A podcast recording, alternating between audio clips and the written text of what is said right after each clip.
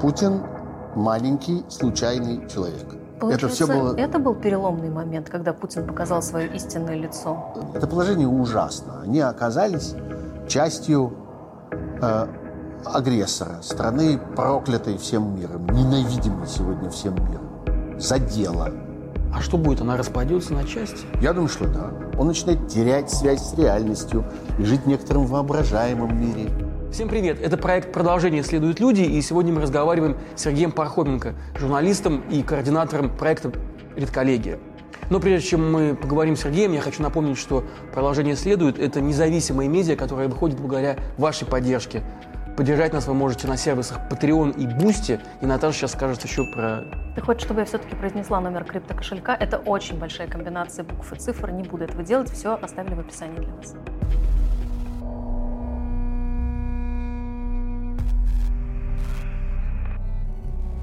Алексей Венедиктов говорил, что на протяжении двадцати двух лет у нас мы видели четыре разных Путина. Что сначала он был либералом, потом реформатором, потом началась война в Грузии, и потихонечку он э, сдвигался от, э, от такого э, реформистско-либерального э, лидера к кровавому диктатору. А по-вашему, была ли эта трансформация? Знаете, каждый человек меняется со временем, а уж за двадцать два года точно меняется. Не бывает таких людей, в которых вот что-то такое заложено, и дальше они вот несут в себе вот это... то одно, что в них есть, и не меняются никак. Поэтому, конечно, все, кто говорят, что э, Путин изменился до неузнаваемости. Вот, ничего общего с тем, что было в начале, мы сейчас в этом человеке не видим. Неправда. И наоборот. Путин точно такой же, как в первый день своего правления, просто как-то, я же вам говорил, но вы мне не верили как-то, а вот только теперь вы увидели, а я-то все это знал с первой минуты. Тоже неправда. Но есть какие-то э, базовые обстоятельства и базовые качества, которые, конечно, э, сыграли свою роль. Путин – маленький, случайный человек, оказавшийся на этом месте случайно. Я бы сказал, из других соображений. Было много разных соображений, почему должен быть именно этот человек. И мы знаем, у кого были эти соображения. Они были у Березовского, который сыграл колоссальную роль в появлении Путина на этом месте. Они были у ближайших советников Бориса Ельцина, они были у самого Ельцина, они были у людей более удаленных, там, я не знаю, типа Чубайса, например. Была большая группа людей, которая находилась в отчаянном состоянии в конце девяностых годов, понимая, что человек, на которого они поставили, человек, с которым они связывают все, свое настоящее, свое будущее, стареет, слабеет, теряет власть, обрастает врагами. Эти враги все сильнее, они сговариваются между собой, они давят, плюс всякие естественные обстоятельства, возраст, здоровье. И они были охвачены, в общем, вполне паническими настроениями, они искали какого-то выхода, они искали вот за кого зацепиться, вот найти кого-то, кто решит все эти проблемы, заткнет эти дырки. И, ну вот и в какой-то момент им показалось, что, ну вот, кажется, правильная кандидатура. Одно из... И одними из важнейших качеств этой кандидатуры была мелкость. Это должен быть незначительный человек, не имеющий своего веса, не имеющий каких-то выдающихся качеств, какой-то своей собственной опоры, вообще по возможности ничего себе не представляющий. Подконтрольность. Мы держим этого человека за глотку, там, и за всякие другие части тела, мы его держим, он никуда не денется, мы совершенно его контролируем, у нас все в полном порядке, мы его не выпустим, он не, не дернется.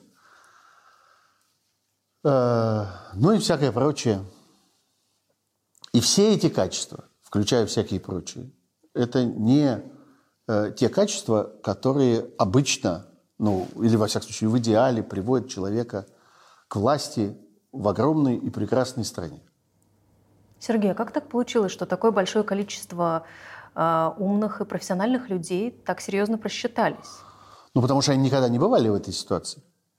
потому что их ум и профессионализм не распространялся на вот такие позиции. Они никогда не разыгрывали этих партий. Они не знали, как это бывает. И они не понимали, как это будет развиваться. Ну, например, самая яркая вещь, на мой взгляд, это история про «Мы его держим за глотку» и другие части. Как-то все были уверены, что у нас много разного компромата. Березовский, прежде всего. Мне столько всего там набрано, собрано. У меня сложены просто ящики, полные сейфы этого всего. Как-то, ну, куда он денется? Ну, у меня есть как-то... Пусть только попробует. Я это все вывезу с собой, все будет хорошо. А потом выяснилось, что это некуда нести. Вот этого не учишь. Нет арбитра. Нет того места, куда можно принести этот чемодан. Положить его куда? В ООН? Куда? В суд? Какой? Принеси, сказать, смотрите, вот у меня есть чемодан, тут написано, что вот он такой, сякой, он это сделал, и то, и украл, и убил, и вот у меня тут есть и это, и то. Вот я все спросил, смотрите, какой ужас, хватайте его. Он президент России. Кто его будет хватать, тащить? И вообще, кто этот человек, которому... И вдруг они обнаружили себя в этом странном положении. Вот тот же Березовский. И целый ряд разных других людей. Носить-то некуда это все. А сам Путин, вот он когда вот. приходил к власти, он соглашался на эту роль, вот ту, которую ему... Ну, в тот, в тот момент, когда соглашался, он соглашался на эту роль. На жалкую роль, на, на, на подчиненную роль. Я думаю, что в первый момент ничего у него, никакого, особенно длинного расчета у него не было. Он получил высокое поручение от людей, которым он не мог отказать, от которых он действительно, как ему тогда казалось, зависел. Он тоже верил, что его держат за глотку и остальные части. Я думаю, что в этом смысле заблуждались все. А дальше начинается какой-то процесс. Дальше начинается постепенно много разных процессов одновременных. Процесс размывания этой власти, этих обязательств. То есть этой власти над ним, я имею в виду. Этих обязательств, этого какого-то э, э, комплекса э, недоверия к самому себе. Единственный раз в моей жизни, когда я э, сидел с Путиным за столом, я разговаривал с ним. Был такой клуб главных редакторов в конце девяностых годов, который существовал в ТАССе. Его как бы владельцем э, э, был ТАСС.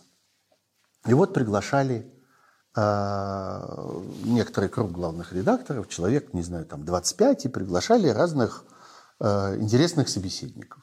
Могли быть какие-то депутаты, министры, военные, олигархи, иногда какие-то послы западные и восточные. Вы тогда были в «Итогах», главный редактор «Итогов». Я был да? главный редактор «Итогов», да. Журнал «Итоги». Был там по должности, не потому что я как-то был такой страшно крутой, а потому что «Итоги» были страшно крутые. Это был, собственно, главный еженедельный журнал, который тогда существовал в стране, и как-то было абсолютно естественно, что э, я тоже там был, и Виталий Игнатенко, который на правах э, тогдашнего генерального директора ТАССа как-то, ну, он вынужден был предложить, неважно, симпатичен я ему был или нет, ну, вот, э, и, э, собственно, туда был приглашен Путин э, очень вскоре после того, как Ельцин впервые произнес свои слова про то, что вот это будет следующий президент, как бы назвал его преемником и так далее. И Путин был очень смущен и относился к этому крайне иронически. И на прямо поставленный вопрос, а как вы считаете, что вот вы действительно будете президентом, вот это, э, э, он говорил как-то, ну, достаточно вежливо, там он, так сказать, не грубил, не, не, не хамил, не, но смысл был такой, что, ну, послушайте, ну, ну я серьезный же взрослый человек, ну, ну как-то, ну, я вообще разумно оцениваю происходящее, ну, как-то давайте не будем как-то обсуждать эти смешные истории. Это было в самом начале. И в этот момент он действительно, это было самое начало, самый первый момент, и как-то, ну, действительно, он тогда как-то еще не очень поверил, что это все возможно, ему казалось, что это какое-то временное, случайное решение, которое еще сто раз поменяется и так далее. Потом постепенно все это стало укрепляться, укрепляться. Но вот это ощущение, что случайные люди не бывают президентами великих стран, оно было очень острым. И у меня есть текст про это, он был опубликован в «Итогах». Я, это как-то один из самых главных текстов в моей жизни, который я написал, хотя в тот момент он был совершенно проходной, там среди прочих Ну, главному редактору время от времени при, приходится, да. приходится писать свой собственный журнал. И там была вот эта фраза, что случайные люди не становятся президентами великих стран, написал я. А, а, а дальше это все равно произошло. Он стал. И, и из этого, собственно, можно заключить одно, что или это не случайный человек, или это не великая страна. Одно из двух. И убедил, да, и убедил многих, что так должно быть. Вот мы недавно говорили с Александром Роднянским, который глав, бывший глава эс тэ эс, телеканала, да. кинопродюсер, который снял, который спродюсировал много хороших фильмов. И он говорил, он признал, что тоже поверил в Путина. И молодой, энергичный, выступающий в Бундестаге на немецком языке, произвел на Роднянского большое впечатление и на многих депутатов вообще, и на европейскую общественность. Kurz vor meinem Abfahrt nach Berlin habe ich mich mit den geistlichen Führern von Moslems von Russland getroffen. Sie haben die Initiative ergriffen, eine internationale Konferenz in Moskau durchzuführen unter der Lösung Islam gegen Terror. Ich finde, wir sollen diese Initiative unterstützen. Хотя тогда уже в двухтысячном году многим было более-менее понятно, хотя они, по крайней мере, они так сейчас говорят. А вот у вас какое было впечатление в первые годы? У меня было впечатление э, очень сильно э, как бы окрашенное тем, что я оказался врагом сразу. Потому что я был в центре первого крупного политического конфликта, который Путин организовал, придя на свое президентское место. Это было уничтожение медиамоста. Да, да, медиаимперии Гусинского. Тогдашнего да, да, это была, это была первая крупная политическая операция, которую он затеял. Она ему была страшно важна. Она действительно была очень важна и сыграла большую роль, потому что вопрос не только в том, что нужно было там взять под контроль телеканал эн тэ вэ, закрыть газету «Сегодня», вывернуть наизнанку журнал «Итоги» и там проконтролировать «Эхо Москвы», которые входили в эту, в эту группу э, тогда. Но нужно было произвести сильное впечатление на несколько групп людей. На журналистское сообщество, которое тогда все-таки существовало именно как сообщество. Надо было показать, что если надо, мы можем направить на вас все, что у нас есть. Мы можем выстрелить из всех калибров. Вами будет заниматься прокуратура, ну, Следственного комитета тогда не было, э, значит, милиция, следователи из милиции, налоговая инспекция, санитарная инспекция, пожарная инспекция. Все вас, на вас набросятся со всех сторон. И мы вас живем сосвет. То же самое надо было показать, конечно, и бизнес-сообществу, как бы крупнейшим, влиятельнейшим тогда людям, одним из которых был Гусинский, несомненно. Другим из которых был Березовский, который оказался следующим в этой очереди. Это была очень важная, э, демонстративная, такая педагогическая операция, важнейший политический конфликт, который тогда был, в него были вовлечены там огромные силы, самые преданные, так сказать, э, и небрезгливые, я бы сказал, э, э, как-то э, э, актеры этого театра. И все было вновь. Вот эта история, что можно там взять заложников компании, например, когда финансового директора медиамоста вдруг там по какому-то совершенно постороннему третьему делу забирают, сажают, держат в тюрьме, непонятно, что с ним делают, сейчас куда его повезут, есть ли у него одеяло, дадут ли ему воды, как-то никто не понимает. Потом Гусинского забирают. Он проводит три дня, непонятно где. А потом звонит с улицы и говорит, меня вывели, из, из, я стою на, на, на Лесной улице как-то, и я не понимаю, как-то вот мне дали тогда автомат, по-моему, пятнадцать копеек надо было, мне дали пятнадцать копеек, я звоню из автомата. Вот. А, это все было... это был переломный момент, когда Путин показал свое истинное лицо? Да нет, переломных моментов было потом много, но это был... Я не знаю, что значит истинное. Это значит, что перед этим было какое-то неистинное. Я не успел позаблуждаться. Я не успел побыть в ситуации, когда мне Путин еще нравился, а тут вдруг раз и истинное лицо. Ну, не для вас, а для тех людей, которые ставили на него как на номинальную фигуру, я и которые хотели его контролировать. Я не знаю. Я, нет, я думаю, что эти заблуждения продолжались еще долго. У разных людей разное время. Да. У Березовского одно время, у Чубайса другое время. у там, людей из спецслужб тоже сколько-то времени. Это был длинный, длинный процесс. Но я просто так получилось, что я оказался один из первых, кто испытал на себе вместе с моими друзьями, вместе с моими коллегами, вместе с моей редакцией, которая была в один день уволена. Как семьдесят четыре человека были уволены по сокращению штатов в один день. Это был редкий, невиданный случай. Ничего подобного раньше не происходило. И потом, кстати, не происходило. Ну, не все поняли сразу, было. Хотя оказались в таком положении. Тот же самый Леонид Парфенов, например, да, на эн тэ вэ. Да. Он же остался, да? Да. Хотя, в общем-то... Кому-то показалось, что, что, в общем, ничего страшного, что там есть какие-то реальные основания, что, в общем, надо выбирать из, из, из, из множества разных зол меньшее и так далее. Есть такая прекрасная книжка, совершенно забытая.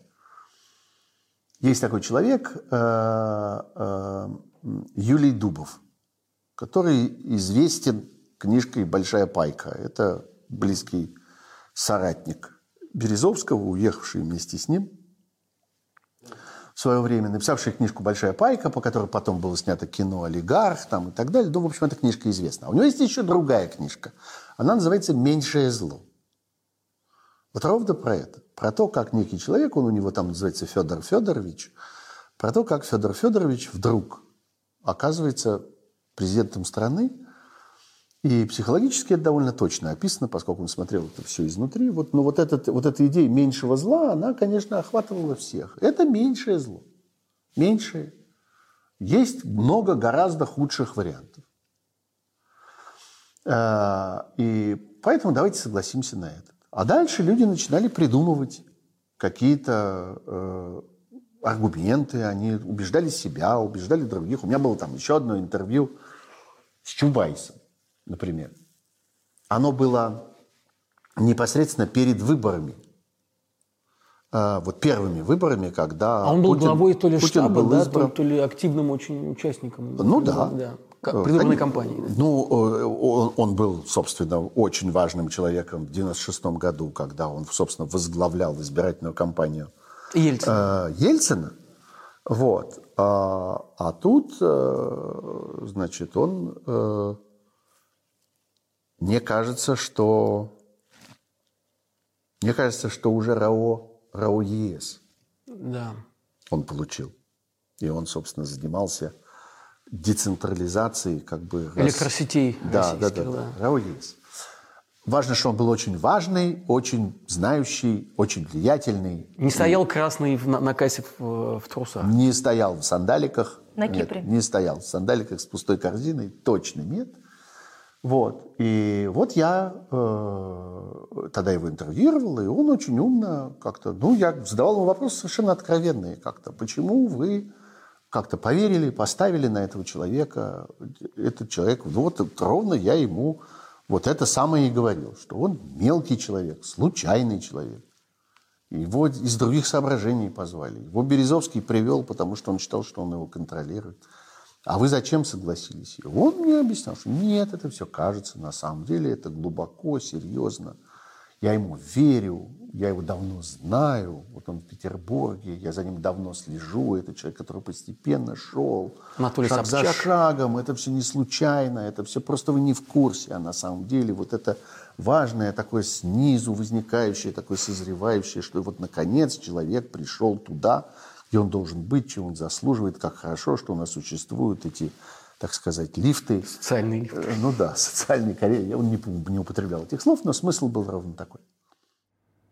Но здравое какое-то зерно есть в этих рассуждениях Чубайса? Что, не, не слышу. Что? Какое-то здравое зерно в этих рассуждениях нет. Чубайса есть или нет? Ну ведь нет. Смотрите, правда? Здравого зерна, снизу как мы теперь, Путин. Как мы теперь да. еще раз убеждаемся, как мы убеждались все эти двадцать два года, никакого здравого зерна там не было. А есть подтверждение другого закона. Что власть сама по себе обладает колоссальной силой. Само по себе это положение, сам по себе этот стул, это очень серьезный источник энергии, влияния, харизмы, всего остального. Человек, который оказывается в этом положении, начинает приобретать всякие качества, которых в нем не было. Но он их приобретает. Он начинает верить в себя, он окружен халуями, которые его непрерывно убеждают в том, как он прекрасен. Он начинает терять связь с реальностью и жить в некотором воображаемом мире, опираясь на то, что ему сообщают о том, как этот мир устроен. В какой-то момент он начинает защищаться от неудобных, неприятных ему источников информации, которые не соответствуют его картине мира. И еще больше как бы сгущается этот мрак вокруг него, в котором он живет. Но вот есть этот, этот процесс. И для этого, собственно, существуют ограничения. Для этого существуют в огромном количестве стран мира вот эти везде одинаковые ограничения, что человек не может занимать свой пост дольше такого-то времени, такого-то количества строков, такого-то времени. Здесь вот два раза по четыре, а там один раз по семь, а здесь два раза по пять. Ну, каждая страна придумывает какое-то свое. Все для этого. Для того, чтобы не дать человеку сойти с ума. Не добиться ситуации, в которой человек, который сидит на этом стуле, окончательно свихнулся. Вот не дождаться этого момента.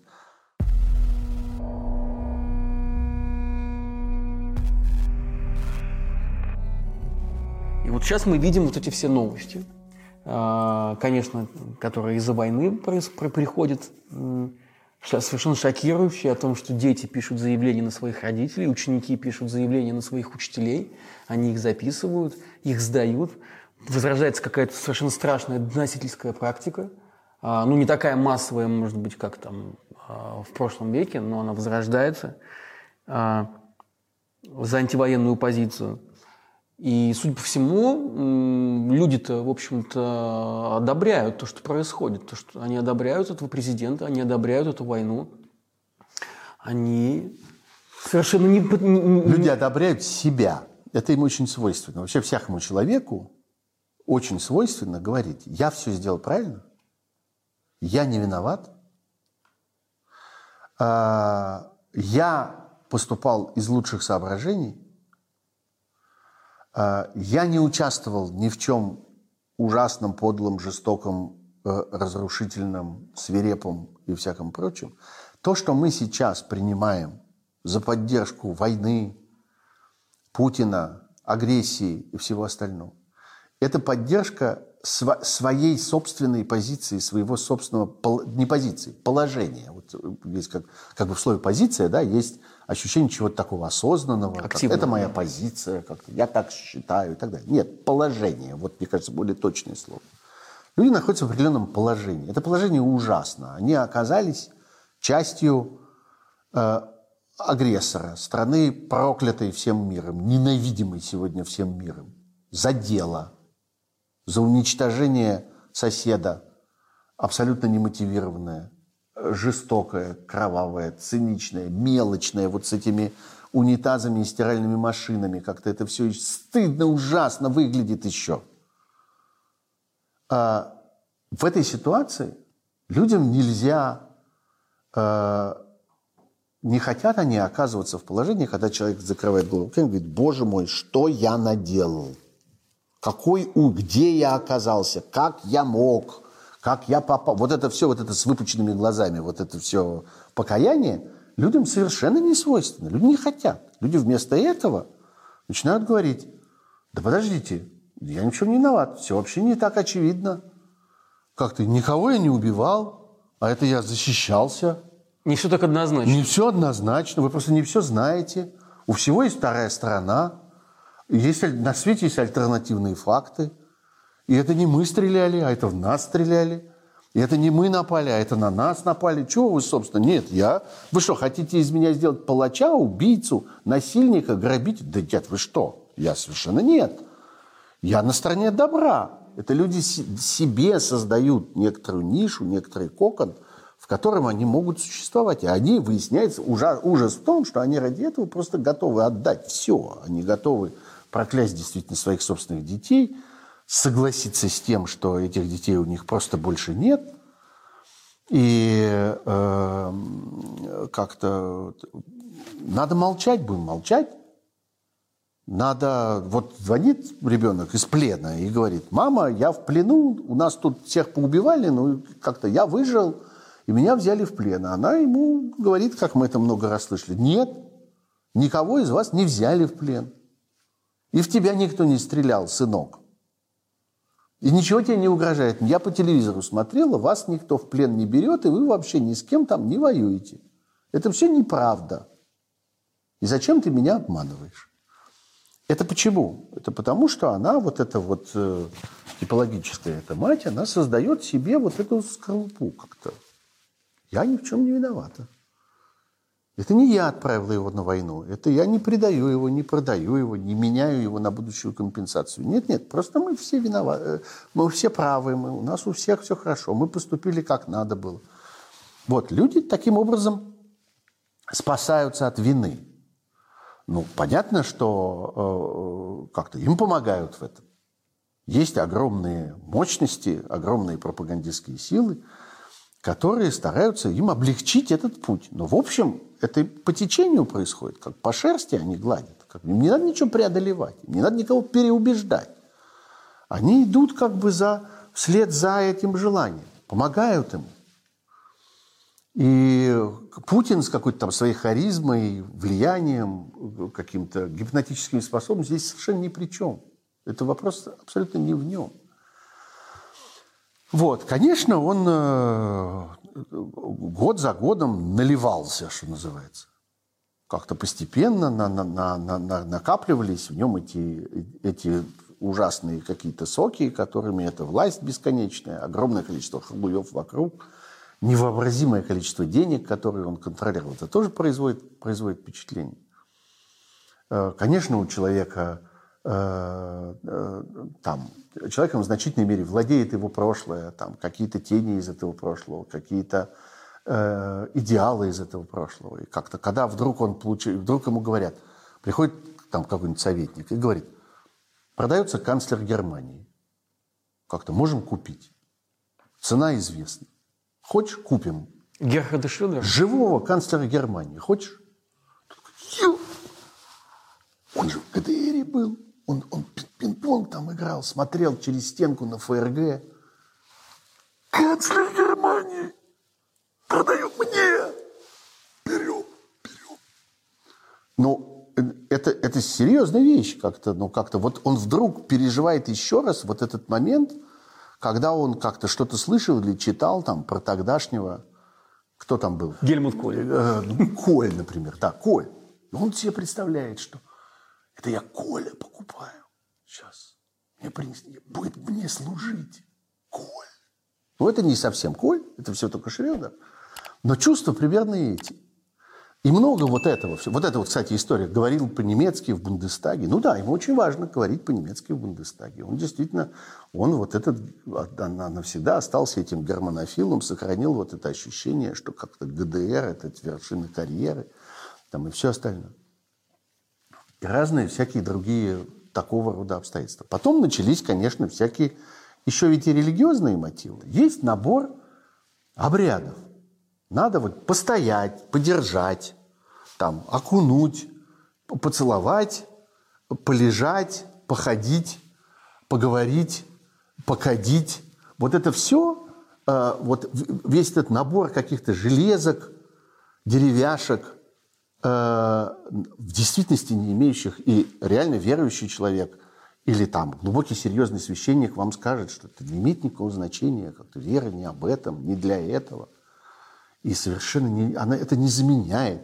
Это просто набор инструментов, это просто какой-то внешний э, антураж какой-то. Это просто помогает человеку сориентироваться только и всего. А в действительности это происходит внутри, это что-то очень важное. Нет. Значит, вместо этого есть вот весь этот набор. И вот он едет на Афон.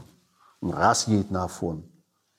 Не доехал. Буря случилась, не попал. Два едет на Афон.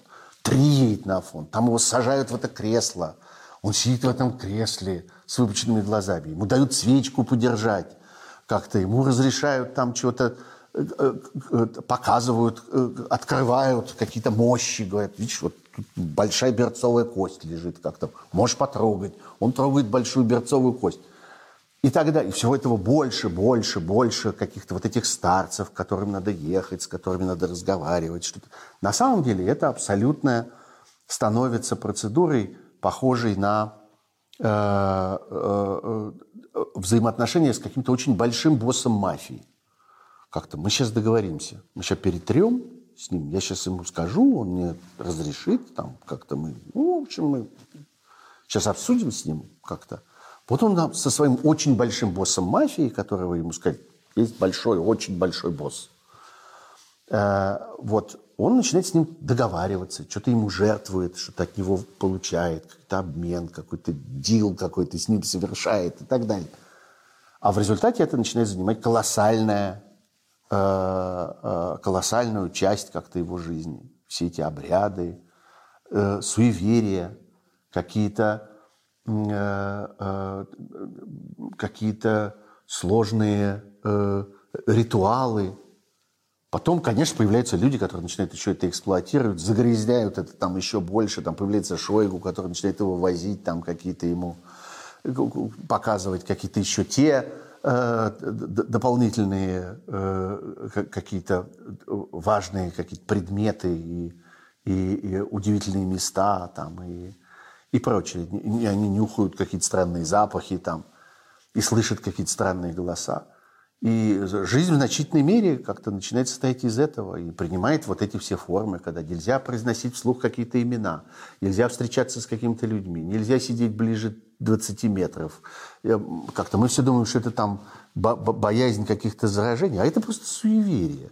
Это просто странный, уродливый, полный каких-то жутких символов и ритуалов мир, в котором этот человек живет. Это способ отгородиться от окружающей жизни. Он живет вот в этом странном своем пузыре. Сергей, а вот такое состояние, состояние головы российской власти, что значит для общества? Ну, что оно значит для общества? Катастрофу, конец значит для общества. Страна разрушена, она в руинах, она не переживет этого. Не переживет? Не переживет. Я об этом абсолютно уверен, что та Россия, как бы, которую, в которой мы последние тридцать лет да. живем, а на самом деле и, и раньше, потому что там последние годы еще советского режима, там, вот, там поздняя, поздний Горбачев и так далее, это, в общем, собственно, уже и есть та страна, в которой мы живем, она просто чуть-чуть была иначе оформлена институционально, политически, но эта страна заканчивает свое существование, она, она, она не, не, не переживет этого страшного удара, этого чудовищного ущерба, который ей нанесен. Страна не может существовать, будучи ненавидимой всем миром. А что будет? Она распадется на части? Я думаю, что да. Я думаю, что нас, видимо, ожидает, по меньшей мере, какой-то период. А может быть, и, а может быть, и это произойдет навсегда. В конце концов, что такое пятьсот лет в истории как-то человечества? Это не, не очень много. Ну да, ну вот был такой период, была такая большая страна. Османская империя тоже была. Занимала вон чего. Византийская. Византийская, да. Занимала огромные куски. Римская, много веков. Ну да, ну вот как-то бывает. Потом кончается. Потом на этом месте образуется несколько, несколько других счастливых стран. Как-то. И, ну, видимо, действительно как-то... Залог какого-то выживания заключается в том, что ни одна из стран, которые образуются потом на этом месте, не имела амбиций всей этой... Не считала себя наследником этой империи. Не считала себя вправе претендовать на это все. И не страдала бы, не переживала бы по этому поводу. Переживает ли Венгрия или Румыния, переживают ли они, что они... перестали быть частью огромной, э, огромной империи. Нет, они живут какой-то своей жизнью. Кто-то лучше, кто-то хуже. Э, переживает ли Австрия, в которой сохранились все эти прекрасные дворцы и символы э, величия и так далее, Вена, прекрасный, громадный имперский город, э, э, переживают ли они, страдают ли они от того, что, что вот Австро-Венгерской империи больше нет? Нет, наверное, потому что ни одна из этих стран не может считать, даже Австрия, большая довольно, не может считать себя э, э, правообладателем вот этого всего. Но когда она распадалась, не было еще ядерного оружия. Ну, и, да, и, и сколько крови было, тогда много, было пролито? Было много да? разных обстоятельств. При распаде, при распаде Британской империи э, обстоятельства были такие, Французской империи были такие, Португальской империи до того были. Было же много разных империй. Как-то мы просто не все, не все, не про все из них помним. Некоторые из них это проделали давно. Да, обстоятельства бывали разные. Здесь тяжелые обстоятельства. Есть ядерное оружие. Есть вот такое экономическое устройство мира. Э, в зависимости от там энергоносителей, всякое такое. Нефть, газ. Э, ну да, все очень сложно. Но... но... Мне кажется, что результат будет все равно тот же, потому что удар нанесен страшный. Совершенно невозможно себе представить, чтобы это можно было как-то отменить. Вот, чтобы можно было как-то вдруг почувствовать себя в ситуации, в которой что, ну, все, перевернули страницу, этого не было. Повоевали, ну, война кончилась, ничего страшного, живем дальше, как-то все нормально. И этого не может быть. Знаете, есть, есть история, которую я очень люблю. Я был одно время... главным редактором журнала «Вокруг света». И страшно любил этот, этот момент, и вообще страшно им горжусь. Это такое потрясающее издание и так далее. И владелец этого журнала, довольно состоятельный бизнесмен, такой Сергей Васильев, он страстный путешественник. Он неспроста стал владельцем журнала «Вокруг света». Это как-то ему было очень близко, очень нужно. Он вот подвернулась такая возможность. Он купил руины журнала «Вокруг света», восстановил его, сделал из него красивый большой журнал. И вот в какой-то момент пригласил меня главным редактором. Он много путешествовал. В том числе он там с друзьями в какой-то момент поехал куда-то в Китай на машинах из Москвы, страшно далеко, через всю страну, там, через пустыни, Монголию и все остальное. И он в какой-то момент мне сказал: я знаю точно, я могу на карте показать место, где кончается Россия. Сказал: вот, вот здесь Россия кончается, вот немножко там за Байкалом, вот тут, вот, вот тут кончается Россия. Все, другая страна. Я говорю: что случилось? А что там? Он говорит: другое пиво. В какой-то момент приезжаешь, а там нет никак, ни одного пива, которое мы знаем. Там все пиво другое. Оно все китайское, вьетнамское, тайландское, японское. японское, а, а ни одного известного нам пива там нет. Все, другое пиво. Это смешно, конечно, но мне кажется, что это хороший образ. Действительно, в какой-то момент приезжаешь, а там, там в общем, все другое. И, ну, да, были какие-то силы, которые на протяжении, как нам кажется, какого-то очень продолжительного времени держали это все вместе. А с точки зрения истории, это был э, эпизод, э, и, может быть, надо, надо как-то успокоиться на эту тему и понимать, что, наверное, должна быть страна другая, она должна быть другого размера, она должна быть по-другому устроена, она должна как-то называться. И эти несколько стран, они должны как-то называться, у каждой из них будет свое название, у каждой из них будет свой флаг и гимн, своя... своя гордость и свои особенности языка. В конце концов, может быть, они будут говорить, но в конце концов, в Европе есть несколько стран, которые говорят по-немецки. Ну, окей. Это все при нашей жизни случится? Ну, я думаю, что да, это случится вот-вот, это уже случается. Мы находимся в состоянии этого просто в на, в начальной, на начальной стадии этого процесса, который уже идет, и я думаю, что он будет идти достаточно быстро. Чем быстрее он будет идти, наверное, тем, тем проще будет его пережить. Дмитрий Быков, и не только он, говорят, что режим Путина осталось несколько месяцев. Вы тоже так считаете? Нет, я, я, я не могу делать таких прогнозов. Я гораздо более пессимистично настроен. Я считаю, что они будут цепляться за власть. И у них есть много ресурсов для этого. Они накопили много денег. Они действительно как-то накопили влияние на население, которое находится... Ну вот мы обсуждали, в каком, так сказать, положении, какими мыслями это население обуреваемо. Они умеют этим пользоваться. Я не скажу, что они умеют этим управлять. Нет, они умеют этим пользоваться, и они умеют как бы вот... Они умеют на этой волне двигаться сами, держаться на, на гребне этой волны. Поэтому нет, они будут долго сопротивляться. Они долго будут мучить всех вокруг. И это даже не зависит от там, каких-то случайных физических обстоятельств. Там, не знаю, заболел, умер, или там, не знаю, убили в какой-то момент. К сожалению, на этом процесс не кончается. Более того, там, я бы предпочел, чтобы Путин не исчез куда-нибудь вот прямо сейчас.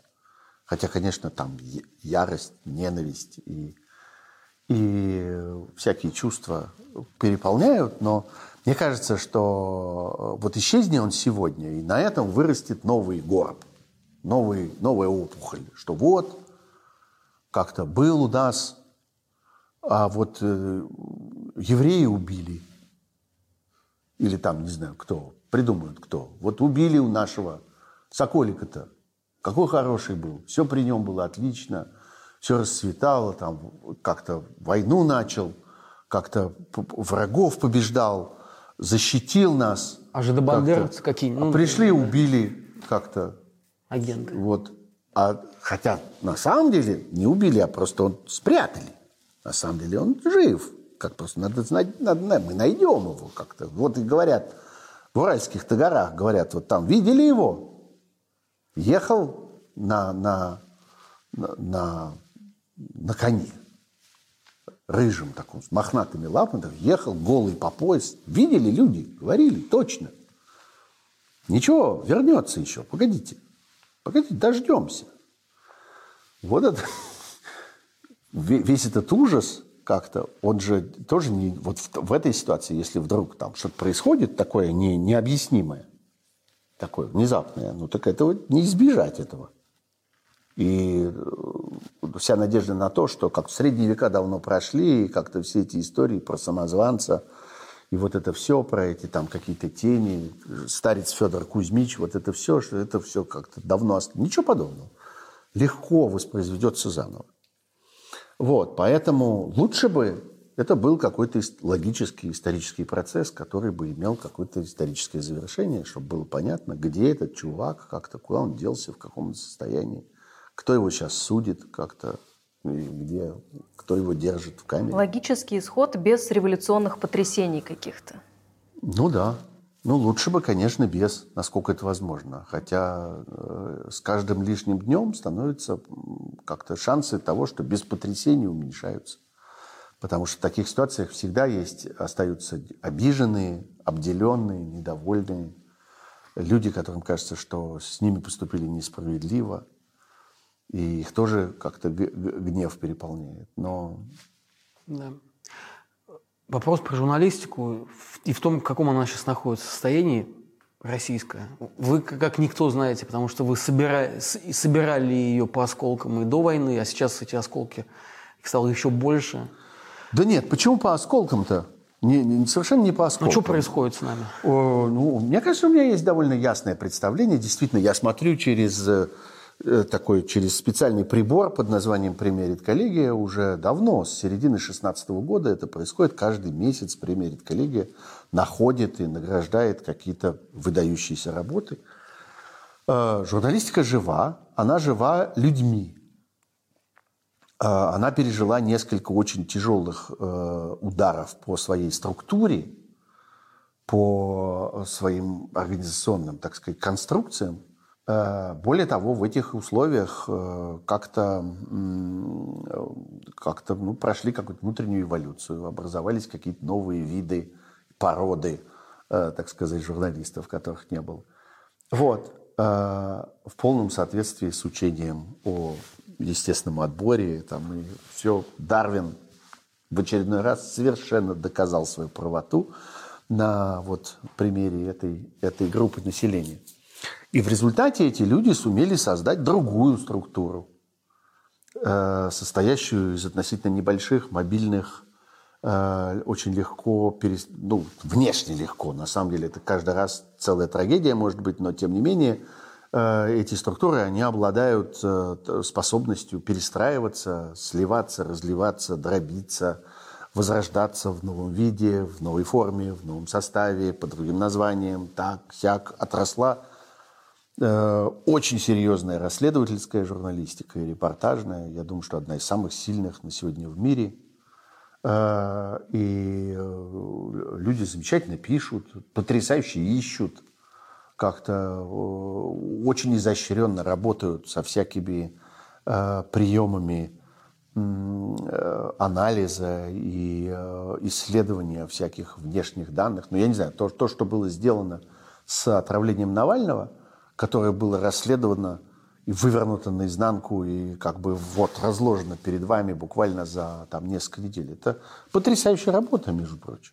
Я не знаю, как, какая еще журналистика мира на это способна. Для этого, правда, пришлось изобрести несколько остроумнейших каких-то приемов, когда совмещали вместе, внешне не имеющие друг к другу никакого отношения, какие-то базы данных, и выяснялось, что если наложить это на это, и создать эту матрицу, и понять, что вот у нас есть прослушки телефонов или там роуминги, а здесь у нас есть таблица авиабилетов, проданных на протяжении нескольких лет, несколькими авиакомпаниями. Если мы совместим одно с другим, мы вдруг обнаружим, что какие-то одни и те же люди перемещаются по определенным правилам в одни и те же места, сохраняя эту конфигурацию. Это потрясающая аналитическая работа. Это работа на уровне, там, я не знаю, взлома кода Энигмы или чего-нибудь такого. Но я не шучу совершенно. Это, это надо было просто это придумать, надо было это сделать. И это было сделано. И это русская журналистика, которая на такое теперь способна. А еще она способна на вот эти совершенно невероятные репортажи с войны, э, непонятно, какими силами вдруг сделаны, и откуда в людях столько храбрости, и почему это совершенно не соответствует э, каким-то физическим и физиологическим качествам, не какие-то огромные накачанные амбалы в бронежилетах, которые там ползают по, по окопам, а вместо этого... какие-то девочки с, с, с заплаканными глазами, совершенно как-то не похожие на людей, которые способны это делать, производят абсолютно невероятные силы, глубины, достоверности и широты репортажей, расследования, свидетельства. Они это выдерживают, они не сходят с ума. Лилия Епарова и Елена Косюченко. Ну, например. В чем вы сейчас свою роль видите? Свою роль? Свою роль, да, как журналиста. Как человека, поддерживающего журналиста. Ну, э, у меня есть роль действительно просто как, ну, кто-то должен координировать эту работу, вот это, так сказать, по, поиски, отбор лучшего. И э, мне кажется, что это очень важно, чтобы люди знали, что на них кто-то смотрит, что их оценят, что как-то это не пройдет незамеченным. Обратная связь не очевидна с аудиторией как-то. Не всегда это имеет успех.